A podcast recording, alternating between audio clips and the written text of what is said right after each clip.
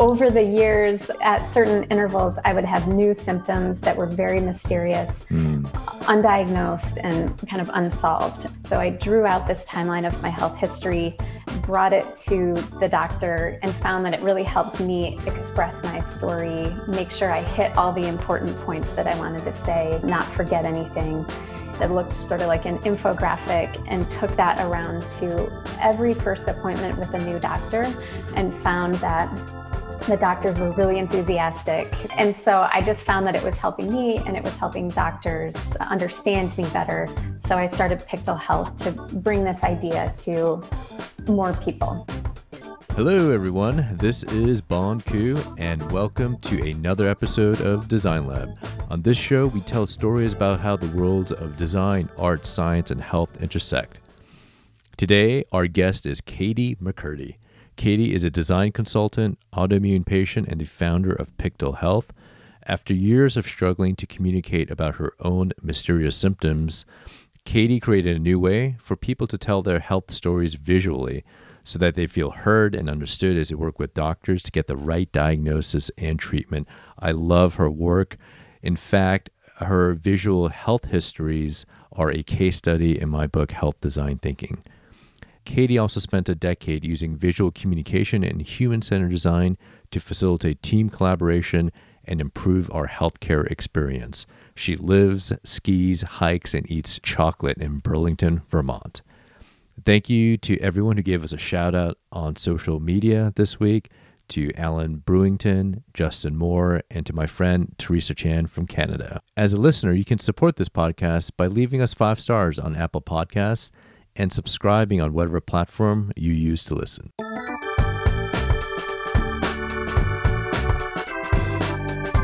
Katie McCurdy, welcome to Design Lab. Thanks for having me, Bon. So, you are joining us from Vermont. Is that right? Yeah, I live in Burlington, Vermont. Great. You grew up. You grew up there too, right? Actually, I'm from Michigan. Uh, oh, from you're from Michigan. Michigan. So okay. you might hear it in my accent. We're both Midwesterners. Yeah. Where are you from again? I'm from uh, a little bit north of Chicago. So I lived there for the first like seven years of my life, then nice. moved to Houston, Texas. Yeah, my parents are from Rockford. Cool, yeah. cool. Yeah. You're a big chocolate lover. What's your favorite chocolate? Yeah, actually, I've got some chocolate right in front of me. I'm into the endangered species, 88% strong and velvety dark chocolate. Ooh, I love that. About a bar a day. I'm I like to eat chocolate too when I max out on coffee. It gives me like a little bit more energy. Yeah, it's my coffee. So So, in doing my research about you, you went to University of Michigan for undergrad and then you went to grad school there where you studied human computer interaction. What the heck is that? Yeah. So I did a graduate degree in the School of Information, and the specialization was human computer interaction. And it's basically, I think the term was created in like the 80s and 90s mm-hmm. when we were computing was first coming about and we were first trying to figure out how computers and computer programs can be more intuitive and user friendly for people. And so now they've changed the name. I think they call it experience design or something. Okay. Like so it's just basically an, a little bit outdated and more academic term for user experience. And for listeners who don't know what experience design, what the heck is experience design? sure. That's a good question. I think there's a lot of people at a lot of conferences who have arguments about what that means. But so I have spent about 10 years working as a user experience designer and researcher. And to me, it's really just being a designer, which to me means trying to, again, design whether it's experiences, technology, products to, to kind of anticipate people's needs, to design with the end user in mind, and also in partnership with the people who are going to be using the thing that you're designing. Okay. so, I like that. Yeah. I think it's all these topics that you've talked about on your show. I have focused on healthcare for most of my career. Okay. And so I've spent time with healthcare startups doing kind of interface intensive uh, user experience design and research, especially for health data yeah. startups and connected device startups and things like that. And then I also worked with an academic medical center here in Burlington, Vermont, doing all types of design in the hospital setting from how can we make this EHR flow more user friendly for doctors? How can we update the patient portal so that the words align with what patients are expecting to see? How can we redesign the medical bill so that it's mm. easier to understand? And even how can we better design a wayfinding and signage system in a hospital setting? Yeah. So. And I want to get into all of those. And this was at the University of Vermont Medical Center. Yeah. Correct. okay. Right. Yeah. And I'm curious to know growing up in Michigan, did you always want to be an experienced designer? Like, what was no. your design journey? no, I mean, I, I went to high school in the 90s. This career didn't really exist yet. My, growing up, I, I was always doodling and just drawing, mm. and my parents discouraged me from going into art and said, Oh, really? What do you want to be, a starving artist? so I kind of bounced around for many years after graduating from college and just kind of had a series of various jobs. And then finally started taking classes in web development mm. and kind of had an interest in designing for technology. And then I found my way to that graduate program at Michigan. And that's got it. I got very deep into design and also information architecture, like mm. trying to organize lots of complex information and bring order to chaos. So. Love it. Speaking of bringing order to chaos, healthcare is chaotic and the communication in healthcare is awful. I hate it. But you started this company called Pictal Health that is really seeking to redesign how stories are told. Can you tell us about um, Pictal Health and how you're helping patients tell their medical histories? Yeah, sure. I think the origin story of Pictal Health really starts with my own experiences. And I, so I'm a designer, but I'm also a patient with two plus autoimmune conditions. Mm. And I've actually had one of them, myasthenia gravis, since I was 13. And mm. I also mm. have Sjogren's syndrome and maybe more. Uh, okay. Try, still trying to figure it out. Yeah. But over the years, at certain intervals, I would have new symptoms that were very mysterious, mm. undiagnosed, and kind of unsolved. And it's, I was going. It's so it's such a hard disease to characterize because you get like muscle weakness and dryness, and it doesn't really. It's a constellation of symptoms that's exactly. hard to like yeah. thread how yeah. the symptoms are connected. Very exactly. difficult. The myasthenia gravis was very, I'm lucky I was diagnosed very quickly with that. But then it was the Sjogren's symptoms that were this constellation of neuropathy. Mm. I had heart palpitations. I had mm. just all these different things and i was going around to different specialists all i was living in new york city and no one could really help me no one could really tell me what was going on so i made an appointment with a holistic doctor who didn't take health insurance and sat down before that appointment which I was expecting to spend a thousand dollars, and I actually spent two thousand dollars. Oh my at, god! At that appointment, so two thousand dollars on one appointment because he pushed a lot of supplements on me and that oh. was that was a lot of it so so when people are desperate like i was you're vulnerable i think mm. to being taken advantage of and so anyway that's a whole other topic i think but i knew i was going to be paying a lot of money out of pocket so i sat down and just started kind of drawing out okay how can i make the best use of time in this doctor visit so just started with some big pieces of paper and just drew out my whole health history as a timeline. At the time, it was 2011. I was really interested in data visualization. I was going to conferences about, you know, visualizing data and working as a designer. And so I was very accustomed to trying to, to draw out ideas and concepts that are invisible and make them mm. more visible and understandable as pictures. So I drew out this timeline of my health history brought it to the doctor and found that it really helped me express my story, make sure I hit all the important points that I wanted to say, not forget anything. And so I I made a little nicer version of that. It looked sort of like an infographic and took that around to every first appointment with a new doctor and found that the doctors were really enthusiastic. They would say, multiple doctors said, Oh, this is the coolest thing ever. And so I just found that it was helping me and it was helping doctors understand me better. So I started Pictal Health to bring this idea to more people, to other people. So. And, and, I just encourage everyone to check it out because these visual histories are so rich and they're so beautiful. And when you look at medical data, beauty does not describe it. you know, it's often in yeah. the we look at these electronic health records in Cerner or Epic, and they're templated words that are hard to understand. And I'm thinking, it makes so much sense when I when I looked at Pictal Health. I was like, why can't patient history be visual because right yeah. now it's just in words and so where, where can people check it out? What's yeah the it's the website is pictal health p-i-c-t-a-l health.com okay. and a bunch of examples there. And you're right.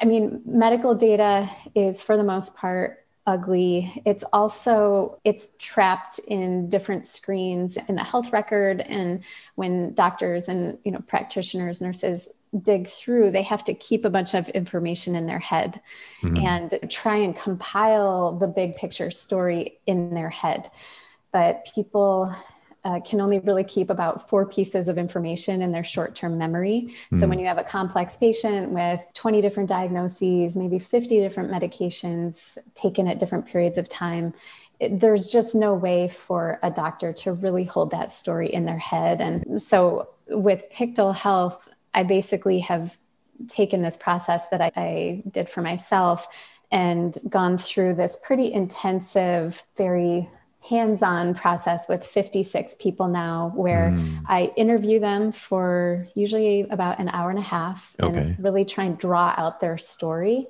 then i ha- have been an hour and a half that's a long time. That's probably yeah. how many patients actually see the doctor for an hour and a half? Right. know, it's a really only, long time. It is a long time and it only happens i think in the holistic world and where people might be paying out of pocket or yeah it is a long time. And and also it's kind of not that long to mm. tell for someone to tell their whole life story their everything that ever happened with their health. And we go all the way back to birth to just capture it all because often things may have happened in childhood whether it's a broken bone or an allergic reaction or a trauma that has a bearing potentially on someone's someone's well-being later in their life and our electronic health records are useful in many ways but they don't go back that far yeah. so data is just missing and maybe it's in a note somewhere mm-hmm. but it's not easily available and so in this first conversation i've found that we're able to really get most of the important information for someone's whole life story when it comes to their health mm-hmm. and their history so we cover off kind of the major medical data categories, things mm-hmm. like diagnoses, treatments and medications they've tried, surgeries, tests, and uh, procedures, and things like that. But we also go through their symptom history. So, mm. how were you feeling over time? When did it start? And we map that out, end up mapping that out visually. And then the other important thing that is a part of this is life events. Mm. And life events could be went to college, moved across the country, got married, got divorced, had kids. But what that helps bring into this picture, especially, is the idea of stress. Yeah. And how stress folds into your life, your life story and your health, and how stress might kick off a new symptom or oh yeah. I mean stress and trauma like stress and trauma. I think the pandemic is going to be on everyone's patient history timeline of like 2020 was a traumatic event for, yeah. for all of us. Yeah. How that's going to impact our mental health and physical health trauma isolation yeah exactly. So that's something we all share. And then we all have our own individual moments in life that have been difficult. Are, um, are patients giving you all their like medical data paperwork or like faxes and printouts and stuff like that? Like, do they just like come with a pile of stuff and give it to you? Some sometimes, but what I've found is I just ignore that to start with. I, mm. I, just say, let's just start with a conversation. I have a template that I'm typing in. I'm at, I'm interviewing them, asking questions. We, I want to capture the key kind of highlights of their medical history, not every single data point. Okay. This is what I put together right now in a more manual way in Adobe Illustrator is uh, like a static timeline of their mm. whole health history. So I actually don't really have space to include like every blood test result they've ever had, but it's more like, did you have a blood test that resulted in a diagnosis or that ruled something out? Mm. So, like, what are the important things that you want to point out to your doctor and say, oh, I already had that test done. Here's what it said, and here's how I was here's how I was diagnosed. So what we then do, the thing that people have the the most trouble remembering is medications they've taken because mm. the names can be so weird. Sure. Maybe you try a bunch of different ones. So then we'll refer to their patient portal or their files and, and they can fill in some of the gaps there. But I have heard this phrase patients are poor historians. And it makes me angry. Always blaming the patient. We're always blaming. I know. It makes me angry because no, they're great historians. I actually I did a project with 10 patients from the VA who were mm. older adults with memory problems. Mm. And so maybe early dementia, maybe a traumatic brain injury, different reasons. But in speaking with them and interviewing them about their life history, they actually they did a, an amazing job at remembering the important moments mm. of their mm. life. Maybe they have a hard time remembering certain things in the in their day to day but even people with memory problems were excellent historians wow. about their own life and we even the way we tested this is i worked with them first then we had the doctor rate how accurate was their uh, timeline based on what he knew about their history and, and, their medical record. And he, for the most part, rated it as a four or five out of five. And wow. So so, anyway, patients are great historians. It's just that when you sit down in a doctor appointment and you don't have any prompts and you don't have the time, it's hard to remember like one yeah. single data, you know, one single data. It's like, give me, we have like five minutes and I need to extract information from you as a doctor to put it in the template that we're taught in medical school history yeah. of present illness meds allergies social history family history and I just want to get through that. And if you're not giving me what I need, I get frustrated. You're a poor historian because you're yeah.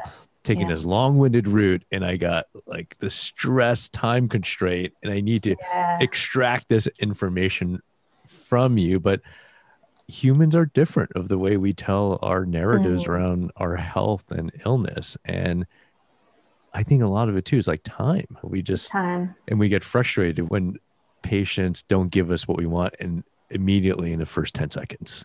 Yeah, yeah. And I totally feel for doctors being in and the time crunch and burnout. It's totally understandable. But I feel like when I look at your timelines, the visual representation of the patient stories, I can learn so much in a in two seconds or five seconds, right? I'm like, wow.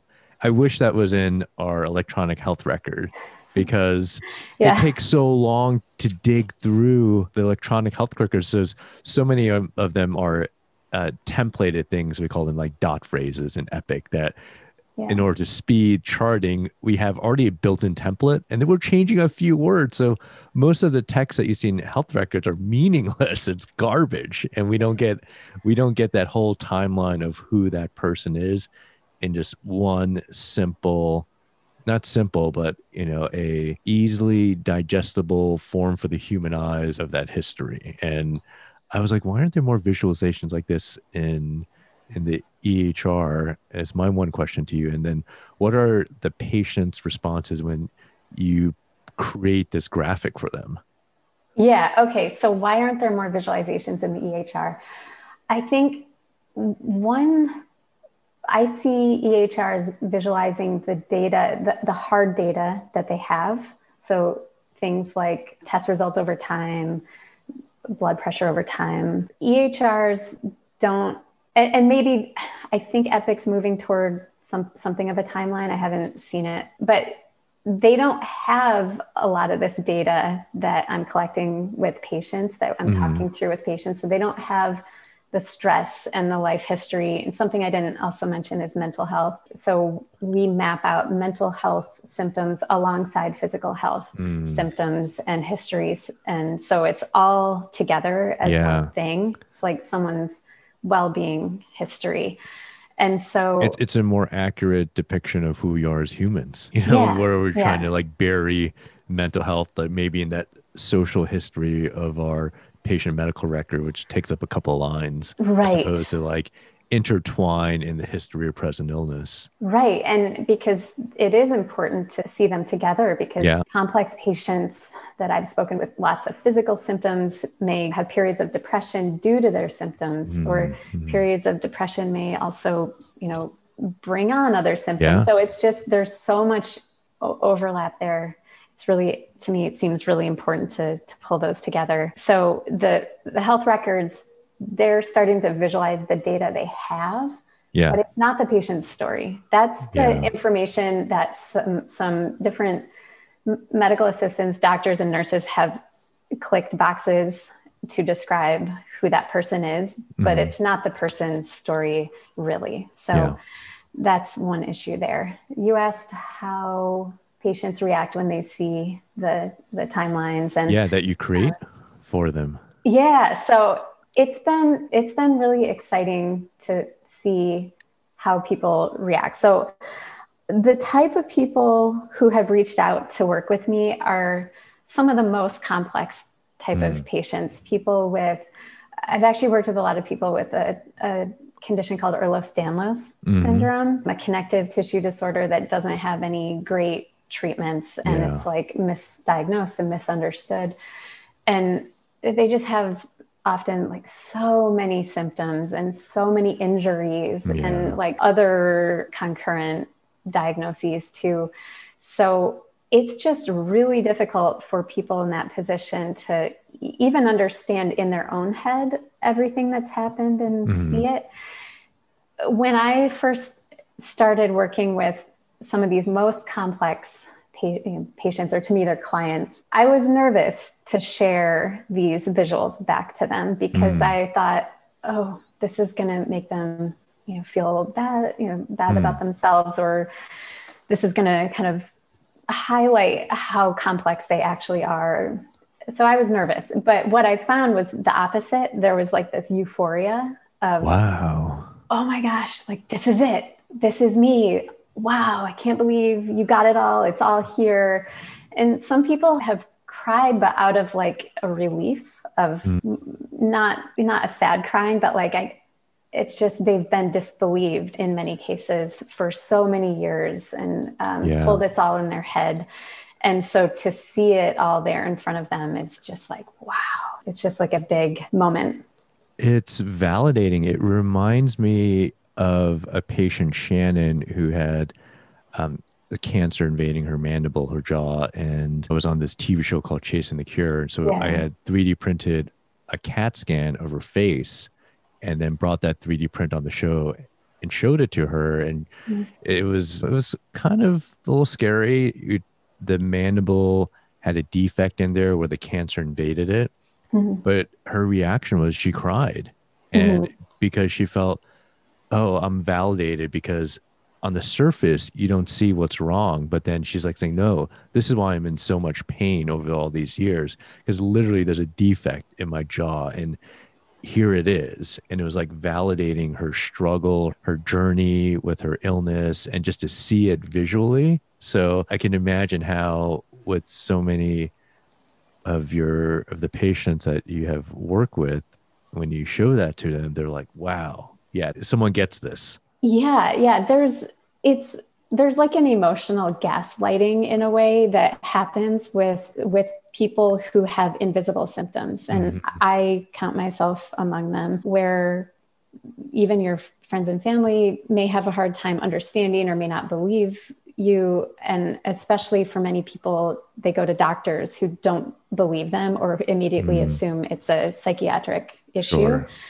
and so these visuals make it concrete this person this patient has taken the time to work with me to craft this visual of not only the timeline i haven't talked about I, I also map out people's symptoms on like the shape of a body so yeah, that they can that. they can say like here's where it burns and we put like a little fire icon or here's where uh-huh. it's tingly and so we put together a picture of how their body feels and just the fact of them going through that process and taking taking the time to do that makes it hard to ignore mm. and hard to say no that's all in your head you're making yeah. all of that really specific information up yeah. and so i've heard from the people I've worked with that they feel more believed by doctors. Um, yeah, does it make an impact in. in that doctor patient visit when they take these visual histories in? Yes, yeah. So that, I mean, and that's really the heart of this in my mind. There's a lot of self discovery that people have through this process, but the original intent, and I think the heart of it, is improving communication between patients and healthcare professionals. And so patients have said they're treated more like a partner or like mm. a colleague, even mm. that they feel more believed. I've heard that the doctor spent, has spent less time looking at the computer and more time with them. And I encourage people to actually print these out and yeah. so that then it becomes a shared like artifact between you yeah. and the doctor it's like we're collaborating over this image together versus there's the screen over there that the doctor has to type into. So mm. I think mm. it just having paper in this interaction helps bring people together. Yeah, that computer screen feels sometimes like the ubiquitous TV in a living room. So when yeah. you have someone over your house, it's like, oh, well, there's a big TV there. We should watch it as opposed to yeah. sharing this artifact of, of the visual history, which I love. I want, I want to hit. So you're a designer who works in healthcare. It's still a bit weird. And, but you advocate that hospitals should hire designers. Why should hospital hire designers? And why do you like working in healthcare as a designer? Because yeah. healthcare is so unsexy. You could be working at a at Nike designing shoes, or you could be working at Apple, or you could be an architect designing beautiful buildings. And what compels you to work in healthcare? Yeah, good question. I had sort of a personal, little personal journey early on in my design career where I was working for a big digital agency in New York City, RGA, and I loved that work. And RGA is a it's a global yeah. company. It's a, yeah, it's, yeah, and pretty, it's very big yeah. now. But and it was just an amazing culture, interesting, eccentric, fun, funny people. I loved it. And then I sort of during that time, and actually this was when I started creating my health visualization way back then. I decided I had never been public about having autoimmune conditions. So uh, during that time, I, I posted something online for the first time about my health timeline and the fact that I am dealing with autoimmune stuff and just got this like outpouring of support and mm. kind of response and sort of real I just had this big realization I can I can combine the parts of my life the design work that I love and my experience as a patient I can combine those to focus my design work in healthcare. Mm. And so from 2012 on. That's what I've done. And it is. Was, was that scary to make that leap? I mean, you're at RGA in New York City and has this great design job, and to go, hey, I'm going to leave that. I'm going to leave that and I'm going to move to Burlington, Vermont because I was having more symptoms in New York. It was hard for uh-huh. me living in the city. And so I moved to Burlington, set out on my own as a consultant, and just tried to start getting work in healthcare. So yeah, it was. Whoa, that's super brave. That's like so renegade. It to me, it was also. It felt. I I couldn't stay in New York anymore just for health reasons. So it was like, well, uh, Burlington felt like a safe place, kind of to go okay. recuperate. And so yeah, It took a few months, but I found people started reaching out and I started, yeah, I started working in healthcare from 2012 on, especially in the beginning with different startups and a health data nonprofit called OpenM mm. Health. And yeah, often the work is not, say, sexy or future forward. Sometimes it feels like healthcare is like a decade behind. It's, I get a lot of satisfaction out of just being, just knowing that this is going to impact people's lives and, and make things just a little bit better, hopefully. Yeah. Even if uh, on a lot of projects, I do a lot of writing. And even if all I can do is fix the words mm. and, and make the words easier to understand and more friendly, that's still going to make a, a big impact for certain people. So when I'm working on like, if I'm working on an EHR flow or a patient portal thing, a lot of times that's all you can do is fix the words because you don't, you know, the design yeah. is kind of locked down. So. But I think the impact that can have upon thousands, even millions of people when you're actually helping people to live healthier lives as opposed to I'm working for some big tech giant, working on some widget to improve that so I could sell more product. I'm like, I don't yeah. know. That seems like a little empty to to me. Yeah. And I've read some of your writing, and you say that hospitals should hire designers.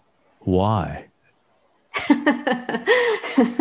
yeah. So hospitals should hire designers first i wanted to say there's there is definitely an ethical kind of mission oriented aspect to the work that i do so yeah that's another reason why i like to work in healthcare you had bj miller on your show and he's an end of life activist i i think about looking back on my deathbed what impact have i made and mm-hmm. have i made things better in some way so i like to think about stuff like yeah. that too. But I'll come back around to your question why should hospitals hire designers?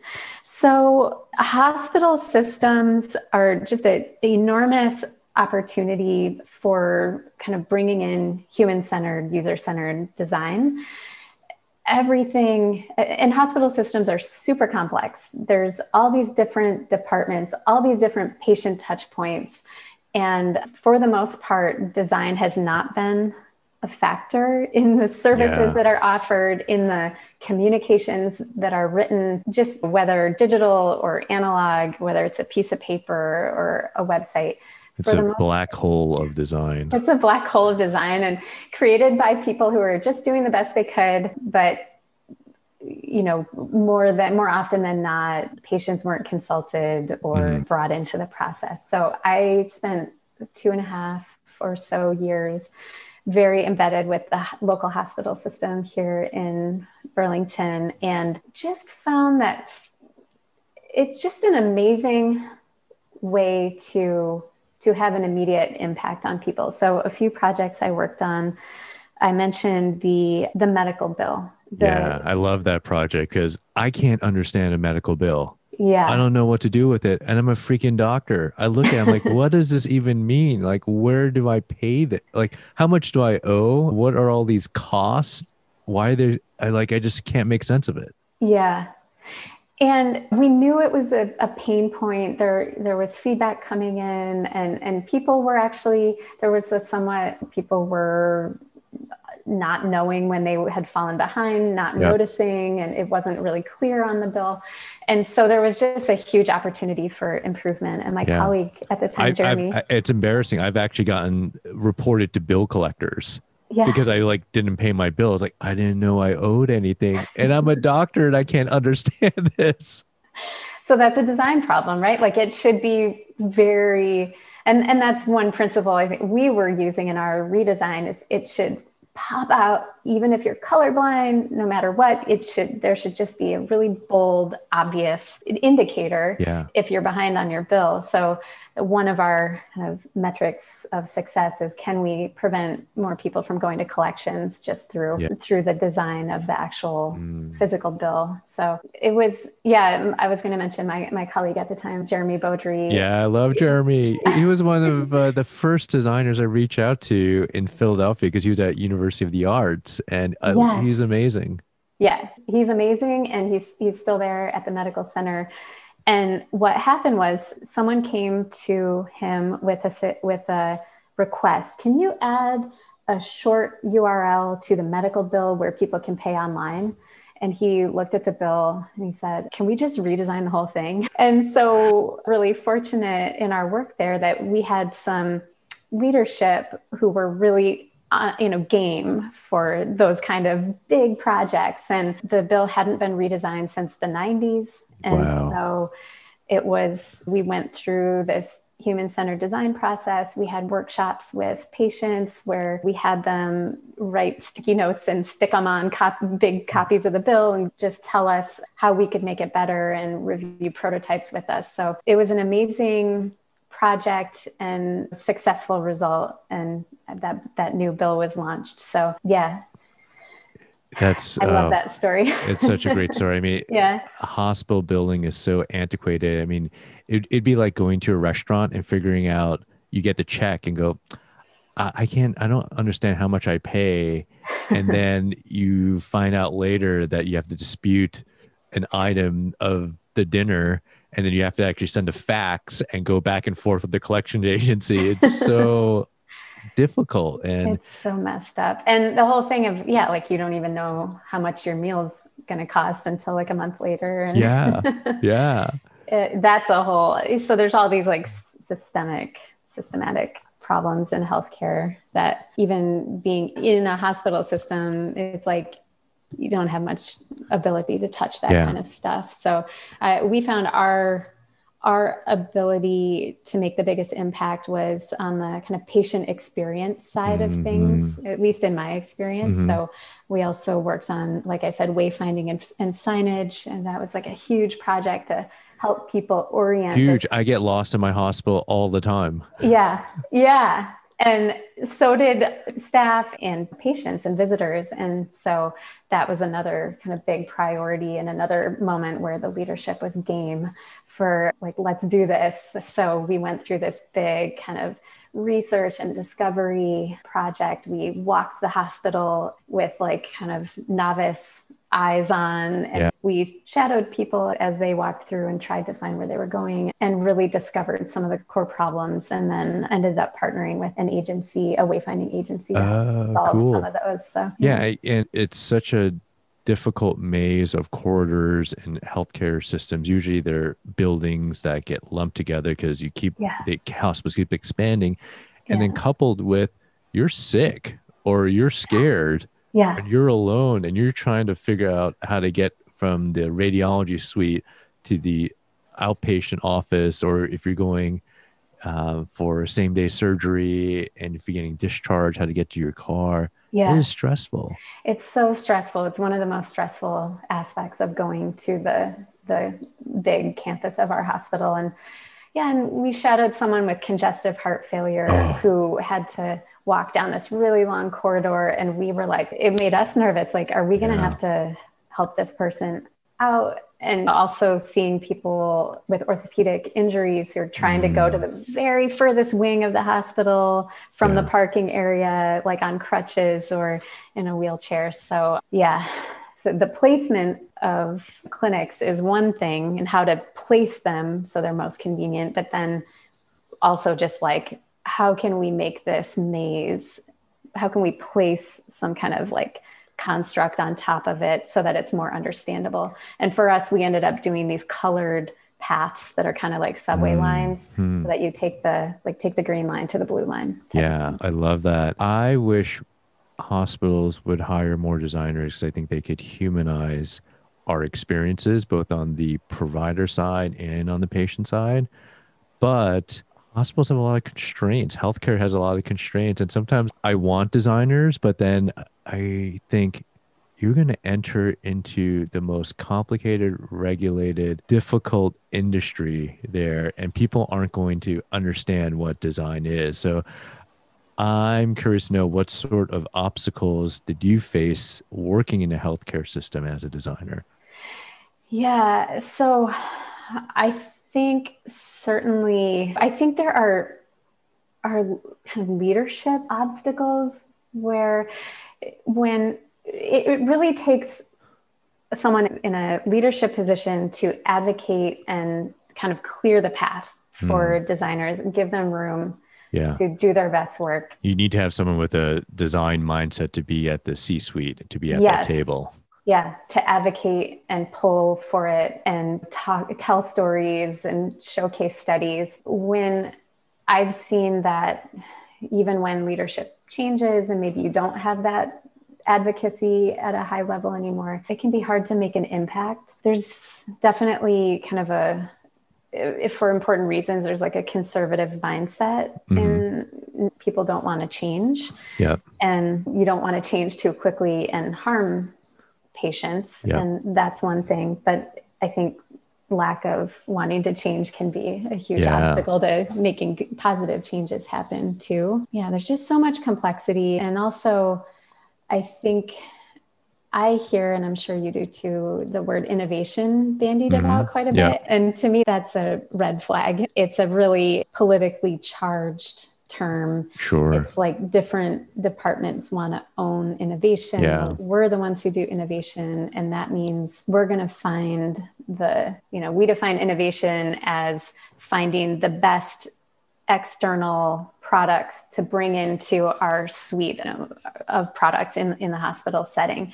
And so versus another team might think innovation is human centered design in a hospital Hmm. setting. And so the term, and I think, kind of arguments over innovation and what it means have been uh, big obstacles in some of the other innovation centers and design groups that Mhm. where my friends have worked, the people I know have worked. So that's a difficult one. Do you have to explain what design is to people in healthcare who aren't designers? Because people Yeah. in healthcare, I think, don't understand what design really is or what design can do. Yeah, so sure. I'm, and education is part of a designer's job too. I have, I usually would show this diagram of the human centered design process Mm. and the different activities that I do along the way. But I've found in my work in the in the hospital setting, especially, the best way to educate people is just to pull them into projects. So Mm. I worked with some doctors, some an epic analysts, uh, who, the people who build the health record. When you work side by side with people like that on projects for many months, six months, Uh-huh. and bring them into workshops, they just get the feeling and they're part of this human centered design process and Mm. they can see the value that it brings and the way that the solutions that come out of the other end are so much more appropriate for for the people we're designing for and, and when we can partner with them What is your advice for designers who want to get into the health or healthcare space? Because I imagine uh, you get a lot of questions, and your path is a pretty unique one. It's a pretty brave one. You left a big design firm, RGA, and ventured out on your own. And so I'm wondering if I'm a designer wanting to get into the health and healthcare space, how do I do it? yeah i do get a lot of questions about this a couple times a week i get people writing me to ask for advice and i wrote up a medium post that's like advice for people who want to get into healthcare Oh, design cool. So Okay, that- we'll link, that is we'll out link there. that. Yeah. that is out there. Uh, yeah, I'll, I'll send that to you. But some things that some yeah some things I offer to people are to maybe try and find a place to to like be an intern. Like Mhm. a lot of places might be taking on interns. In some ways, if you're already a designer, so I get a lot of questions from people who want to get into design and into Mhm. healthcare. Yep. So I end up talking to them a lot about the different paths of getting into design and whether you're going to go to a grad program or try Yeah. to go to like a general assembly type of Yeah. program. If you're already a designer and are versed in you de- user experience design and research, it's like there's not that much more to know for Mm. healthcare. It's just Mm. start working in healthcare. It's the process is the same, really, no matter where you Yeah. apply it. And that's, I think, the strength of that I've seen applying the human centered design process to wayfinding or even Pictal Health as a startup Yeah. and or even websites, apps, bills. It's like you still have this core process Mm. that's kind of the same no matter what. So you could just use the same principles and methods and tools, but they're just sort of different design constraints on that mm-hmm. process. Yeah, yeah. Different okay. design constraints and never use fake data when you're showing a prototype to a doctor. Yeah. Because they'll be like, this person's dead. You know, so there's little things you pick up like that. And of course, you know, picking up the jargon of healthcare. And then there's, you start to learn things that you bring to all, all your different projects, you know, learn things in past projects. So yeah, but I think there's a lot of opportunity in just across healthcare. There's a lot of startups um, that are getting a ton of funding right now, and that's an exciting place to be. There are a lot of hospital systems that I think are starting to see the need for designers and starting to hire even forward thinking health insurance companies, health insurance yeah. startups. And there's a lot going on with health data. So there's just so much opportunity for design and yeah. people are actively hiring for designers yeah. in healthcare so to me it's what, like what, what, about on the other end if you're a physician or nurse who wants to learn more about human-centered design and what's your advice to them because i get asked that a lot yeah i get asked that too sometimes actually i would join Bon Ku and Rob's uh, series. Listen to Bon Ku's podcast. Join. What is the series that the talks that you had? Oh, that was uh, for the Smithsonian. It was designing on the front lines. Oh, designing on the front lines. Yeah. yeah. those were amazing. And the Better Lab has a journal club for doctors oh, interested in design. At UCSF. Okay. Yeah, yeah, yeah, and that's a really cool group. What else? Yeah, so doc, so doctors who work if you work in a hospital that has some kind of design group or innovation lab, mm-hmm. a lot of times you probably know more about this than me, but a lot of times a doctor could come in as sort of like a fellow or, you know, just spend some time working on projects and, and really getting into the design process and experiencing it for themselves. Yeah. Yeah. And so a lot of times it's like connecting the dots. A surgeon from Canada reached out to me and he was working on a project and he needed some help. And I said, listen, there's some dude who's like literally like on the same floor that you work at who's a designer and they run a great group and he never he didn't even know about that but it was so circuitous. He had to ask me in philadelphia and I go there's some dude right down the hallway from you wow. who, who you should connect with. Yeah that is yeah that's always fun to be able to make those connections for people. I think also conferences are a really great way to get exposure and when we get to go back into conference life you mentioned larry Yeah, and, he was uh, he, he was on last week, and his Stanford Medicine X conference is great. Yeah, and that's like probably where I met you. Probably yeah, I think so. Yeah, I think so. And so that's when MadPow in Boston has a okay, yep, healthcare experience design conference. Yep. So yeah, there's some different conferences that are healthcare oriented, also design oriented where it's really great to hear case studies from different groups whether they're hospital design groups you know, startups or even agencies and learn from their experiences. Yeah. Cool. We're running out of time. Last question. Vermont was doing really well during the pandemic. When I look at these maps of where COVID was spreading, that little northeast corner of Vermont did so well. And like, I'm curious to know why did Vermont as a state do so well compared to other states and and how have you been finding some rest and relaxation during the pandemic? Sure.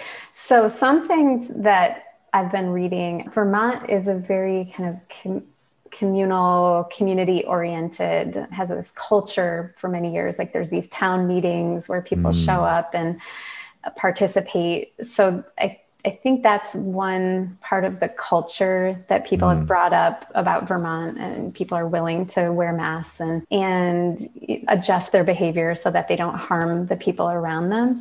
Mm. We also, interestingly, I mean, we're the home of Bernie Sanders, but we also have a Republican governor, Phil Scott, who mm. really has just been a great leader through the pandemic and given really common sense advice and locked down the state when it's when necessary and encouraged people to wear masks so i think there's this like bipartisan leadership approach in Vermont that may also have an impact here.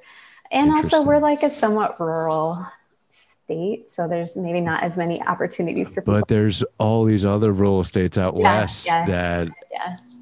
The virus decimated them, and Vermont was yeah. the cases caseloads have been always very low during the pandemic, which is yeah. so surprising. We feel so lucky, my husband and I. We feel so lucky to have been here during this time, and I'm immunosuppressed, and so that's a factor. But yeah, we and how have we been keeping sane? We've been trying to get outside as much as possible. So we haven't been more than 40 miles away from my home in a year. Wow. But what we have done is just a lot of hiking and even skiing cross country and downhill, spending lots of time outside. And even on the coldest days of winter, we would try and meet up with friends outside in like snow boots and like snow ah, pants and so like cool. hang out for like 45 minutes before we got too cold. Yeah. so just try and get some social time too in a very like northern way. So, yeah. Yeah. Oh, it was so great to catch up. Yeah, thanks for being on the too. show. Yeah, thanks for having me.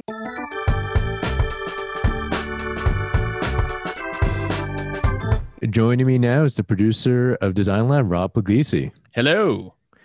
I love Katie McCurdy. We need more people like her in healthcare.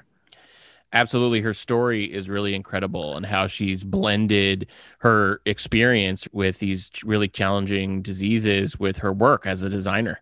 Yeah, I mean, she brings in her expertise as a designer, as a patient living with chronic disease, of working in the healthcare system space. I love her work. Pictal Health is amazing. She's reimagining the way of patients telling their stories. You should do one of those Pictal Health things.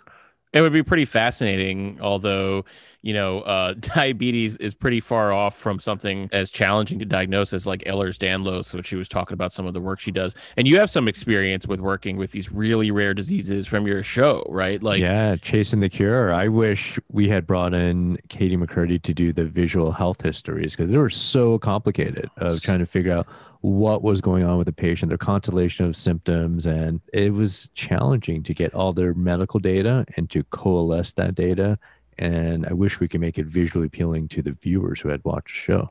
Yeah, and people don't talk about this much. There's a lot of people out there with these rare diseases, and it can take on average five years or more to get a diagnosis. And in that one condition she was talking about in, in Ehlers-Danlos, it can take 10 to 20 years on average That's for a crazy. diagnosis to occur. So these tools that people like Katie are creating could be really valuable for somebody who's going through something like that. Yeah, especially with those who have invisible diseases where it's not like a cancer that can be picked up on a CAT scan or MRI images, these constellation of symptoms that are messing with our immune system or our endocrine system and that we can't see visually. It's hard for patients. And I think patients don't feel validated because a lot of doctors blow them off. And it's fascinating to see the value of design because, uh, quite frankly, medicine's not at the point where diagnoses can be had easily for these conditions. And it's only in bringing some nuance understanding to this constellation, to this journey, where you can actually get anything valuable out of it. And that's where I think design has a really great role. Yeah. And design's visual and the storytelling in medicine is traditionally an oral storytelling medium that we don't think of patient histories as being these visual representation, this information architecture that can be shown through timelines and graphs of how a human is experiencing their illness. That's not captured in the electronic health record. So Pictal Health is amazing. Everyone should check it out super cool. I want to see more of that in healthcare. Um, well, we want to talk about our next guest coming up next week. Who is that, Rob? So next week we have Gideon Mashava. And he is an entrepreneur, designer. He's done work in both Mozambique and South Africa, and he's the author of a book called Design Sutra. Design Sutra. Yeah, I got to check That's it out. That's a cool book. Yeah, it's a collection of design principles for designers in earlier stages of their careers. And Google actually named him one of the best community builders in Africa. What? Oh, so cool. And thanks to Robert Fabricant again, who has made that intro to us. Robert's been great of connecting us with designers in the global south. So we appreciate that, Robert. Yeah. So stay tuned for next week's episode. It's going to be another great one. And remember to support us. The best way to support us is by not giving us money. We don't have a platform to collect your money yet, but all you need to do is to go into Apple Podcasts and give us five stars that's it. Just five easy stars. Easy stars. So easy to do. And if you really want to get us pumped up, leave a comment on Apple Podcasts. Right now, that's currently only platform to do it. But uh, if you don't feel like doing that, just subscribe to our podcast. And you do that on multiple platforms, right? Like Spotify and Apple Podcasts and whatever else is out there. Follow Katie McCurdy on Twitter at K A T I E M C C U R D Y. And you can also follow Pictal Health at P I C T A L Health. Reach out to us on social media. I love that. My Twitter handle is at Bonku. My Instagram is at DRBonQ. Design Lab was produced by the one and only Rob Puglisi. Our theme music was created by Emmanuel Houston, and the cover design by Eden Liu. See you next week.